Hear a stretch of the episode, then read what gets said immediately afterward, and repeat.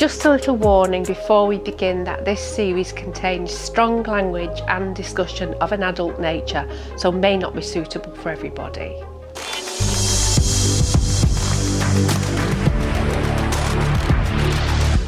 Welcome to Where Momma At in the Soul Bare Sessions series with me, Angela Smith. This series tells true life stories from extraordinary people who've thrived after enduring extreme trauma and life challenges, and they're speaking out and bearing their souls, often for the very first time, to share their stories and offer hope to other people who are going through difficult situations. The special guest today, who over the next few episodes is going to be telling his incredible life story, is Terrance Holloway. In fact, his story is so dramatic and so filled with incredible twists and turns that there's actually a movie being made about it. It's a story about growing up on the run from a drug gang, becoming a rap star and working with the likes of Tupac and Xzibit, looking for his homeless mother on the dangerous streets of Los Angeles, and even building an alter ego to escape his real identity after being a three time victim of sexual abuse. Here are a few clips of what's to come in this episode. My dad was a killer. Like, my dad was a hustler. Like, he was really, really serious. Like, he took me to Oakland to go talk to Romeo the Pimp in Oakland. He'll walk into my uh, my uh, classroom and then he'd be like, I need to talk to my son. And then that would be an excuse for me to be able to get out the class. And I was okay to get out the class. But then me and my dad go smoke weed up under the bleachers. So, what was going through your mind when you were sleeping at all these different people? I didn't even give a fuck. Sorry. Go ahead, let's do it one more time. so, what was going through your mind when you were sleeping at all these different people's houses? Did you have a plan? Yes. Um, I wanted to get out of Houston, Texas. Like I wanted to get out of there. I didn't feel comfortable in Houston. So um I know it doesn't sound really uh right, but what I started doing was started stealing from everybody that um let me sleep in their houses and um I started stealing from people's lockers at school. So I started gathering up clothes and gathering up money. And then um, Did you ever get caught? No. No one ever knew it was you? No, I was really, really, really sneaky at that point. Mm-hmm. I was really, really sneaky at that point. I gathered up enough clothes and I gathered up enough money and got in contact with my grandparents. Mm-hmm. Uh, and they actually bought the Greyhound ticket for me to actually get back from Houston to Los Angeles. So you didn't get chased out of Houston then? No. Did you live rough at all during that time, or did you manage to get a different bed for, for the night each night? It was a couple nights where it was rough. Yeah. Yeah. Where did you sleep? Sometimes no sleep. Just walk the streets. I've always had a, I guess you would call it a sleeping disorder. Mm-hmm. Like I've always had that to where um, I'll be up for hours and hours, and I'll just sleep for a couple hours and then be rejuvenated off of two hours. So a couple nights it was bus benches. Um, I remember one night um, I tried to do the same thing that I, that my brother did. I broke into an apartment and like an empty apartment and slept on the floor.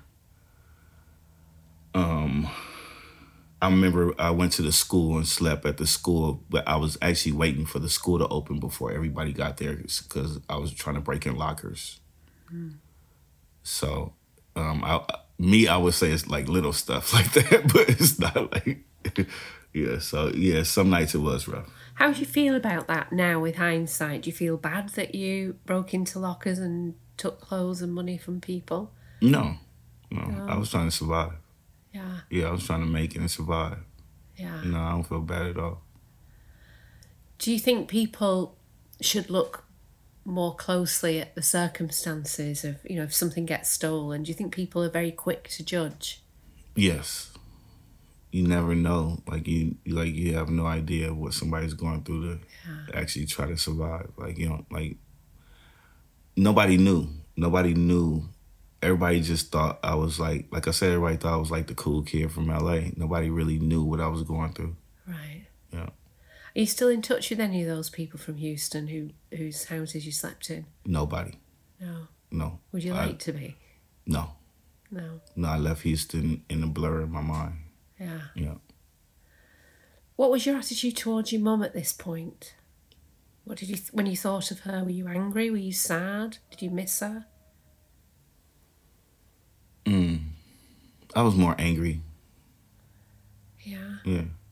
It was the it was the move to Houston. Like I was I was like my back against the wall when I first got to Houston. I like I just I couldn't believe this shit. Like I couldn't believe that.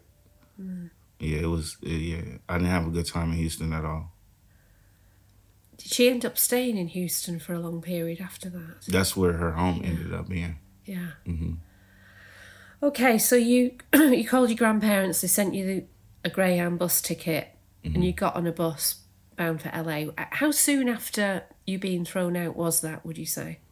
I would say it was about a month. about a month. But yeah, about a month. And at this stage, you're still around thirteen years old. Yeah, I was thirteen. Yeah. Yeah. Okay. Remember how you felt on that Greyhound bus? I was happy. Yeah. It was, it was yeah, it was like finally. Yeah, it was like finally. yeah. Yeah. And what happened on the bus? the first night on the bus, I remember um, I was sitting in the seat, and the lady behind me, she put her purse up under the seat, and she had moved her purse with her feet. I guess she was stretching out to where the purse hit my foot up under my seat. I'm, I'm right in front of her. So I reached down and I was like, okay. I reached down and I seen that it was a purse. And then so I was like, oh shit. So I looked around and I waited until she went to sleep and I went inside her purse and then it was a gang of money in the purse. So I snatched the money out the purse and I put it in my pocket. And you don't have assigned seats on the Greyhound. It's not like the airplane. Like it's first come, first serve. You sit wherever you want. Um, so when it was time to go for the next stop, it was early. So I hurry up and got off the bus first and went off the bus. So she didn't know that I was sitting in that seat. So we get off the bus, get back on the bus, and then I go and I go and sit all the way in the back of the bus. And then now I'm just peeping out people on the on the Greyhound. So when they go to sleep, then I start going through purses. And I started taking the money from the purses. The Greyhound was three days, so I did that for three days. No one saw you. Nobody nobody nobody caught me. And how much did you get?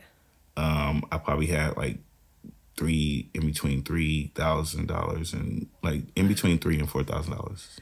How did that make you feel? I thought I was the shit. I had all these stolen clothes, all this money. I'm 13 years old. Like, yeah, I thought I was the shit. Wow. Yeah. What did your grandpa? Did your grandparents know that you had a load of money on you when you No. there? No, you hid it. They had no idea what was going on. They didn't know what I was bringing to LA. So if I would have came to Los Angeles with what I left my house with, it I, it would have been all bad for me. Just been a backpack, no underwear, no socks, no toothbrush. I know my grandparents would have got it, but you know what I'm saying? It's just I would have came out with maybe like two pair of pants and a shirt or two shirts. It was just my school backpack. But when I ended up going to LA, I ended up with like two big old bags and a lot of money in my pocket. I even had jewelry that I got from some of the people that I took from Houston. Yeah. Mm-hmm. So they met you at the at the Greyhound station Yeah, they met me at the Greyhound station, and then I went straight to the mall. with them, or Yeah, they dropped me off. They dropped me off at the mall. because you needed to spend some of that money. Yeah, I money. went to spend some of that money. And what did you buy? Um, I bought shoes because I didn't have shoes. I had a lot of clothes and a lot of money and some jewelry, but I didn't have shoes because shoes was too it was too bulky to be putting and be trying to carry around in the streets. And how did you feel that first night in your grandparents' house? I felt relieved, but I was still angry. I wanted to know where my brother was at. I was on a mission to see where my brother was at. Were you more angry with your brother than you were your mom? Yeah. Oh yeah. Oh yeah. He left me. Yeah. Yeah. Have you ever got over that? No. He knows it too. Really? That's, that's one of the things. He's done that three times in my life. He's left me three times in my life. Oh. In weird like weird situations. That was that was the first time, but like weird situations where you just don't leave your brother, like your little brother. You know what I'm saying? So Yeah. that's the one of the things where we don't have a get back with that. Has he tried to make amends to you? In his own way, yeah. Yeah. But it's not enough. You'll never forgive him. No, I forgave him. I just never forget. right. I forgave him for sure. Yeah. But I, I'll never forget that though. what was his excuse? What was his reason? Why did he say he didn't pick you up? He said he didn't pick me up because he stole the car from the rental car place. I was like, that was the goddamn idea. so it's like we already know the car was stolen. Yeah. He just he just he just left. And then um, when he left, he came up to Los Angeles, and then he was hanging with my other brother, my big brother.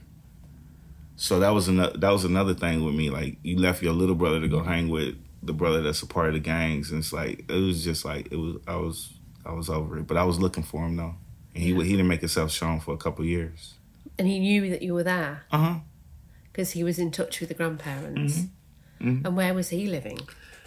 Um, he was living with my brother, and then he got a girlfriend, and he was just in the streets. Right. Yeah. Yeah. Yeah, he had a, he had a friend out here. and He ended up staying with his best friend that he lived with. He lived with one of his best friends that he had before we even went to Texas. Um, when we went to a lot of these places, my brother was always back in L- L.A., so I didn't know where he was at most of the time. Coincidentally, um, your return to LA coincided with your dad finally being released from prison. Yes. Tell me about when you first saw him. When I first saw my dad, it was a party at the house. And it was like a, all of the old school partners, some of the people that actually was in prison with him, um, a lot of people that my mom told on. um, and my dad came in. Uh, I was on the front porch and I seen him pull up. And when I seen him pull up, I hurried up and ran in the house. And was this him pulling up from jail? Like it, this was the day that he'd been released, or had he been somewhere else first? He was somewhere else first, but this is his first day coming to the house. Okay. So when he first got out of jail, he was with his he was with his partners and stuff, Yeah. his friends. Um, so this is his first day actually coming to the house. Um, so I just ran in the house. I ran in the house. I didn't even. It was. It was. I was scared of him, and I didn't know what he was gonna think of me. So I ran in the house, and I was with my grandparents. And um, next thing you know, he just walks in and he comes and grabs me and gives me a kiss on my forehead. And you knew it was your dad. Yeah, he, yeah, Yeah. yeah, Had you visited him in prison at all? I visited him one time in prison. Just once with yeah, your once, mum, or with my mother. oh, Uh-huh. right? My mom went and seen him in prison one time. And how was that? I don't remember that. I just know that that's what they told me. Right. Yeah, Okay. they told me I was there. okay. Yeah, So, I don't. Rem- I don't. I don't. I can't recall it. So he kissed you on your forehead. He kissed me on my forehead, grabbed me, put me in a headlock, and then took me outside. And, and uh, he grabbed a joint from one of his friends, and he made me smoke a joint, and then made me take two shots of tequila. And then that's how we started our conversation. And that was his way of what was he trying to do with that? No, it's, it's, it wasn't. He wasn't trying to do nothing. That's just how my dad was. Yeah. Yeah, And how did you feel? I felt good. Yeah. Yeah, yeah, I felt good. Were you relieved as well that he wasn't hostile in any way? Yeah, yeah. You can say that. You can say I was relieved. Um, the scariness came out of me. I wasn't scared no more. You know what I'm saying? So, what was your relationship like then from that point on with your dad? Um, from that point on, my dad was my best and worst enemy. He's my best friend and one of my worst friends. And he he he said like I'm not gonna be your dad. Like you know what I'm saying it's too late for that. Oh, Yeah, yeah. He was really adamant about that. Like I'm gonna teach you the streets and I'm gonna teach you how to handle yourself, and that's what he did. okay. Yeah. So, what kind of lessons did he teach you? Um, he taught me how to roll weed, right? He taught me how to drink. he, taught me, nah. um, he taught me the streets, though. He taught me um, one of the main things with my dad was respect. So he was really, really highly heavy on respect, like heavy on respect and heavy on how you talk to people and heavy on looking people in the eyes and heavy on being a follower and not like, like heavy on being a leader and not a follower, excuse me. And he seen that I had qualities of me that were qualities in him.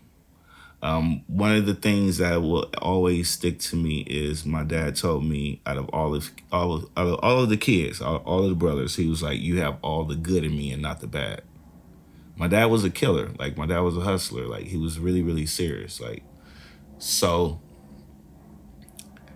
Yeah, he got got me drunk. Yeah, he smoked weed with me. You know, we ain't never did drugs, nothing like that. He was not, always totally against that, and I never really seen him on drugs. I knew he did drugs, but he'd always hide that from me.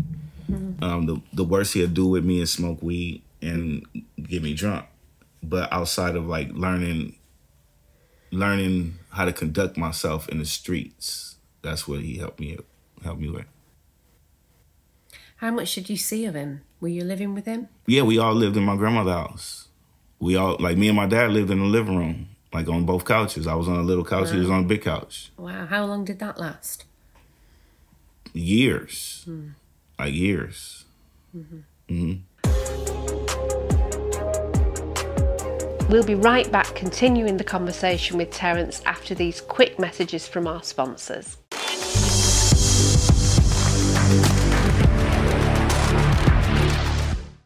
From the same company that brought you this series, there are three new podcasts that we strongly recommend. The first one is a true crime series called Framed for Murder The Case of Matthew Turner. It's a really harrowing and quite intriguing true crime series about a guy who's now 32 years old and he spent the last 14 years in prison for a crime that all the evidence suggests he did not commit. The series, available as a podcast or on video, follows his legal team as they reinvestigate the case and fight for his exoneration in real time. If you're a true crime fan, it's absolutely not to be missed. On a totally different note, we've got a podcast about online dating called Accidentally MILF Online Dating Adventures After 50 with Angel Bliss. The podcast has already won nine awards, and if you listen to it, you'll understand why. Oh my goodness, the scrapes and the stories that are told in this podcast are absolutely hilarious. It is brilliant fun and is highly, highly recommended. And for music fans everywhere, Paul Ryder, the legendary bass player of Manchester Legends Happy Mondays, who sadly passed away in July 2022, well, he has a brand new series coming out, available as a podcast or on video, called The Paul Ryder Tapes Sex, Drugs, Happy Mondays, and Me. You see, in the months leading up to his death, he sat down with me and told his whole life story in absolute depth revealing lots of secrets about Happy Mondays. And he also talks about his own drug addiction, his own struggles with mental health. And there are lots of really funny and special anecdotes and cool guests such as Paul Oakenfold, Peter Hook, Clint Boon, and many, many other big names from the music world. So that's the Paul Ryder tapes coming soon. Please check that one out as well. So, at some point during this time, you made a decision to reinvent yourself. Yes. Tell me about that. Um, it was right after I got back to Los Angeles. That's when I started reinventing myself. Okay. Um, I had a uh, after being around my dad and like even learning how to dress right. Even and then I had money, you know what I'm saying? I had a lot of clothes and he was just like he was like, oh, okay. Like he he felt proud of me in some kind of sense. Like he felt proud of one of his kids, and I'm the youngest, so he felt proud of me. I didn't want to no longer be this kid that had these problems. I didn't want to be Terrance anymore. And I came up with a name Romeo because a lot of girls like me. I was always dressed. I had a finger waves in my hair. It was always laid at jury. And then like a lot of girls was attracted to me. So um I came up with the name Romeo. Mm-hmm. And then I talked to my dad about it. And uh, first thing he did is he took me to Oakland, and he uh, it was a guy that he knew named Romeo in Oakland that was a pimp. And he took me to Oakland to go talk to Romeo the pimp in Oakland. And when I went to Oakland and met Romeo the pimp, I was infatuated with that whole lifestyle of the player, and I didn't want to be the hustler, and I didn't want to be a gang member. Um, I didn't. I wasn't a square So you have different things in the hood. You Okay, tell me more about that. you have different things in the hood. It's like you either gonna gang bang, you're gonna play basketball, you're gonna probably try to be a rapper, you're gonna be a hustler, or you gonna be a player, or you gonna be a pimp. And that's that's what the hood that's that's what you grow up in the hood to be. You understand what I'm saying? Like the youngsters kind of grow up in the hood to be those kind of characters. Mm-hmm. Some of them end up square and they have moms and dads and go to college and stuff like that. But in the hood, you have these characteristics of people. And I was infatuated with the player and the pimps. And my dad liked that. he did. He liked that. So, how did you, as Romeo, dress? Um, I started dressing like my dad, but it was just more of a new age. So it wasn't zoot suits, but I'll be wearing suits. Um, I wear uh, three piece suits. I wear everything had to match from head to toe to socks to drawers to outside to pants to jacket to shirts. Everything had to match. And I was really into pastel colors, so I would always wear pink and light blues and something that attracts somebody and I had um I had rings all over my fingers. I had um four rings on my left, and then a pinky ring and um my my uh, pointer finger ring, and then I had a um, couple big old chains. One of them had a Playboy bunny, and then I used to have gold teeth. Wow. Yeah. How did you have gold teeth? Like something that fitted over your Uh-huh. natural teeth? Mhm. Wow. Mm-hmm. Wow. And how did people respond to you in that alter ego? Did people relate to you differently as Romeo than they did when you were Terrance? Yeah, for sure. What was the difference? Romeo was the man. Terrance was not. Terrance had the problems. Terrance was quiet. Terrance was preserved. Terrance didn't mess with nobody. Romeo was the person that messed with everybody and was like, it was just like I opened up myself. Like I, that's when I started opening up. Were you acting when you were Romeo, or was that re- the real you? No, that was me. There was no sense of acting at all. So effectively, having the persona of Romeo enabled you to bring out the real you that maybe was repressed as Terrance. Is that right? Yeah, you can say that. Yeah. So when you were Terrance, you knew you had this thing in you, but you were too shy to really live that and be that. Mhm. Interesting. So Romeo was born at age 13 then, effectively? 14. 14. 14. Okay. 13 is when I left Texas. That's when it was started happening. So 14 years Right. old. Yeah. was when he really came into his own. Mhm. And did you never refer to yourself as Terrance during that time at all? Only person that would call me Terrance is my grandmother and a teacher because they had to. Even my grandfather, even my auntie, everybody would like my nickname is Terry. Everybody had nicknames. All the brothers, all of us had nicknames. So in the house they'll call me Terry, but outside the house nobody would call me. Nobody would call me that. I wouldn't let nobody call me that. No. So your dad used to take you to school sometime, didn't he? Yeah, yeah. Tell me about it. Yeah, that. my dad would um he'll take me to school. Um first thing he'll do is he'll get a raw egg and he'll punch a hole in the top of the raw egg. On the way to school in the car. Yeah, this is the first thing that we do when we get up before we leave. This is before we even get in the car. Oh. He'll get a raw egg and punch his and punch mine. Then we have to suck the yolk out the raw egg. Ooh. And then he'll give me a, a shot of tequila with the worm in it. All right. Every morning. Yeah, and then we'll smoke a joint, and then that's how I went to school every morning. Wow. And how did that make you feel? At that point, I thought my dad was cool as shit. Nobody else dad did they shit. you know what I'm saying? I thought my dad was cool as shit.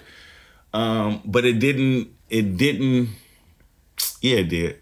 I was gonna say it didn't impair me, but yeah, it did. Cause I like when I get to school, like I just chill out. I go to I go to maybe second period, and third period, and then I'm out of there. And they knew. Um, when I was in junior high school, I made sure that I did enough to pass junior high school to get to high school, though. Hmm. So you went to high school, Mm-hmm. but you didn't really go. You, No, you high school all. it was over. Yeah. Yeah, I didn't. I didn't feel school was for me. No. But you were popular. Yes, very. Your dad was heavily involved in the school Mm-hmm. in a kind of volunteer capacity. Tell me about that. Yeah, we moved um, across the street from the high school I lived in. So it's me, my grandparents, my dad. Yeah, me, my grandparents, my dad. And every once in a while, my brothers would be, come and stay with us a couple days. You know what I'm saying? And we was all living in like a two bedroom apartment. So my dad, myself, will always be in the living room. My grandfather and my grandmother in the bedroom. My, my great grandmother in one room. She always had her own room. Mm. Um, and we lived across the street from the school. Uh, my great grandmother was older at this time and kind of senile a little bit. My grandfather was really heavy in the church with my grandmother. Like they were heavy in the mm-hmm. church. So they would be going out all the time to go pray for people, to go to hospitals, go to people houses. So they wasn't there a lot. My great grandmother was just sweet. She didn't know about school. She didn't really know about time. Mm-hmm. So I can I can go to school at eight o'clock in the morning and then I'll jump the gate at like about 11 o'clock and walk in the house and my grandmother was just like oh you out of school today like mm. school is out she didn't have no idea at the time so i kind of took advantage of that mm. a little bit my dad seen that and he seen a way where he can actually get some money so he started messing with the dean of the high school mm. and um, my ninth grade year my my dad started working at the high school as like a counselor for all the bad kids and they set him up with an office and everything. My dad would talk his way into anything. So my dad ended up with an office and shit. And he didn't have any qualifications. He didn't have no qualifications. Nothing. My dad was on the news for it and everything. Like you know what I'm saying. It was called Hammy Dad. It was, it was Hamilton High School. His name was Hammy Dad. So um, all the bad kids, he'll take a liking of them. And I mean, he'll do what he do. He do what he does. You know, what I'm saying my dad will walk and walk through the halls, and he'll get weed from a couple of us. Like he'll walk into he'll walk into my uh, my uh, classroom, and then he'd be like, I need to talk to my son. And then that would be an excuse for me to be able to get out the class. And I was okay to get out the class. But then me and my dad go smoke weed up under the bleachers.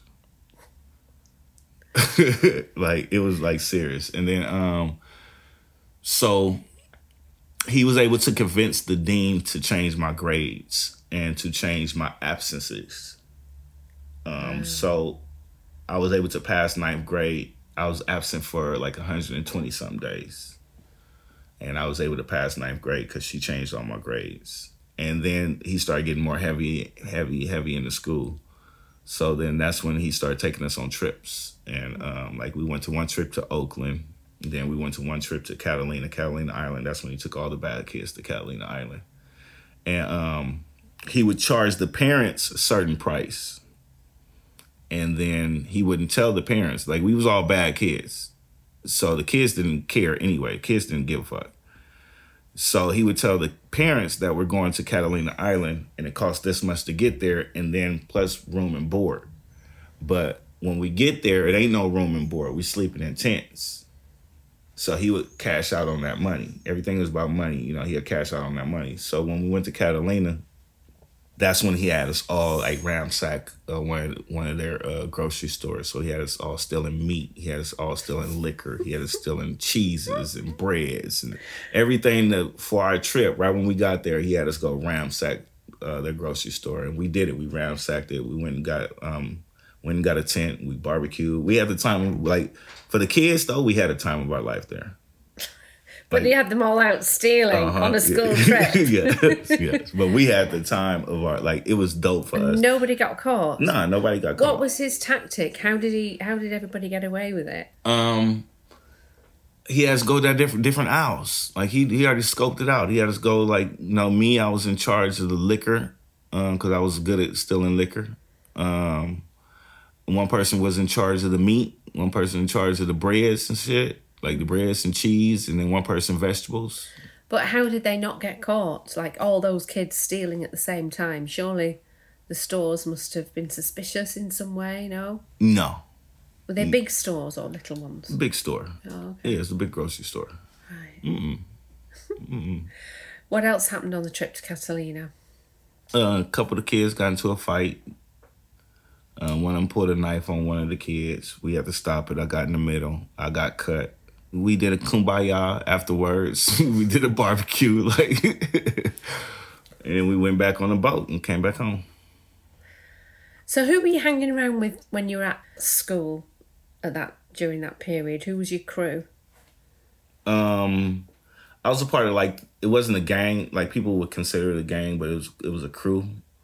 Um, it wasn't like a crip or a blood or nothing like that. It was like all the high school had crews, so I was a part of one of, one of the biggest crews in our high school. It was called AHP After Hour Players. After Hour players. Mm-hmm. and at high school was when you met um, the mother of your kids. Yes, um, we were at the park, and then one of my friends, he had a girlfriend that went to a rival rival school, so he didn't want to go up to the school by himself. So I went up to the school with him, and then um, on this, uh, we went to the school, went to the bleachers, to the top of the bleachers, because we wanted to go to the top where nobody can walk behind us, because we was from the rival school. You know what I'm saying? So, um, his girlfriend came up with her friend or her best friend. And then automatically, right when me and her seen each other, we kind of walked off. We started talking, and we had a chemistry right when we seen each other. Had you ever had a girlfriend before, or Yes, yeah. Yeah. At this time, I had a couple. but this one was different? Yeah, she was different. Hmm. Yeah, she was different. Did you fall in love? Do you think? Would you Would you say at that age? Not at that age. Later on, I did. Yeah. Yeah, we were 16. So around 18, that's when love really.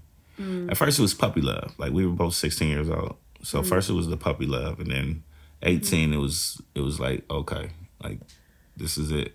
And how did you how did you interact with each other? Were you allowed to be alone together? Did you were, were your grandparents um, welcoming of her into the house and things, or did you have to meet in secret? No, I used to get hotel rooms. My dad, my dad would give me a hotel room. Really? hmm Like all the homecomings, like I, I was the party guy. Like every homecoming, every dance, I would have hotel rooms and I would have all the liquor for the kids. Really? hmm And my dad would be the bartender. Was he selling the liquor? No, no. No. He would just buy it for everybody. Mm-hmm. Like I was the party guy. Right. Mm-hmm. So everybody would come to my hotel. And what did what did your girlfriend think of of the Romeo persona? Did she know it was a persona or No, she didn't know. It wasn't. A, it wasn't a persona. It was me. yeah? It wasn't like nothing made up. Hmm. And how did she feel about that? She loved it in Yeah. the beginning. Yeah. Mm-hmm. It's just uh, later on down the line she didn't, and that's when things got bad because she thought that she can change me. Right. Mm-hmm. It, did that become a recurring theme in your relationships, do you think? No, No.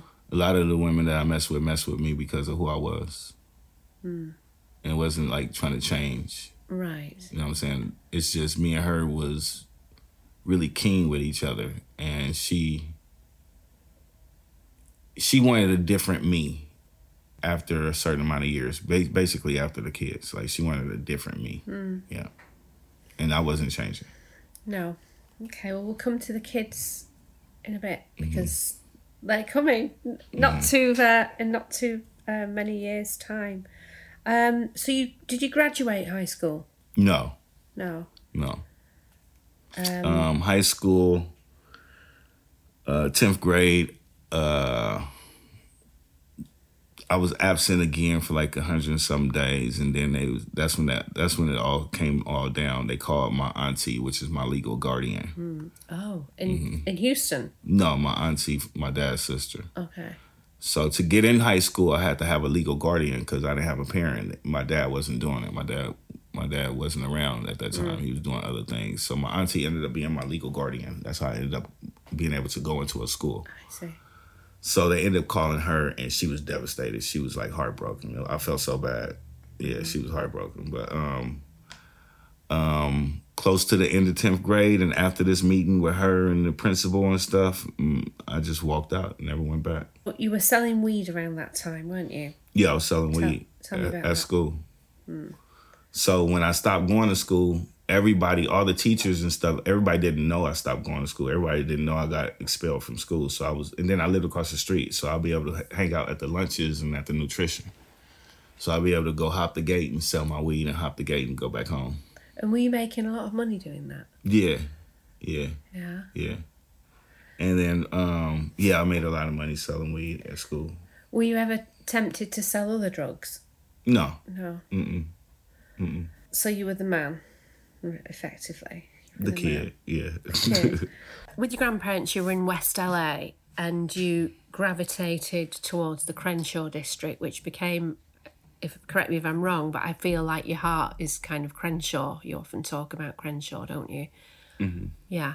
I think in the next episode, we're going to talk about the Crenshaw years and the infamous barbershop that you set up there and, and your rap career. yeah. So let's do that next time. Thank you. On the next episode, Terrance continues his incredible life story. He called me one day and he was like, um, I have an MTV show and I want you to come and help me out.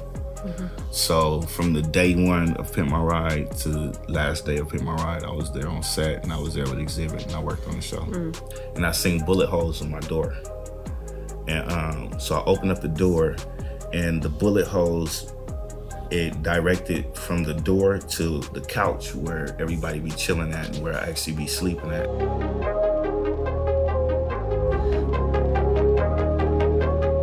Please visit our website at wheremommaat.com or soulbaresessions.com, where you'll find links to all of our socials, as well as information about resources that might be useful to you if some of the things that we've talked about today have resonated with you.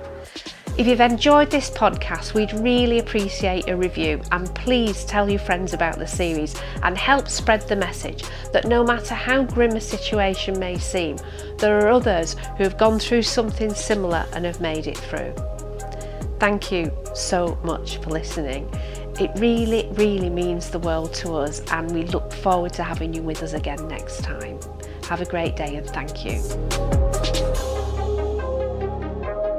This series was brought to you by Glistening Productions. It was produced by Angela Smith, associate producer was Sarah Walters, editing was by Terrance Holloway and Richard Hayward, cameras by Richard Benty, sound recording was by Marty Black, and the executive producers are Angela Smith and M. Jacoby. Glistening Productions.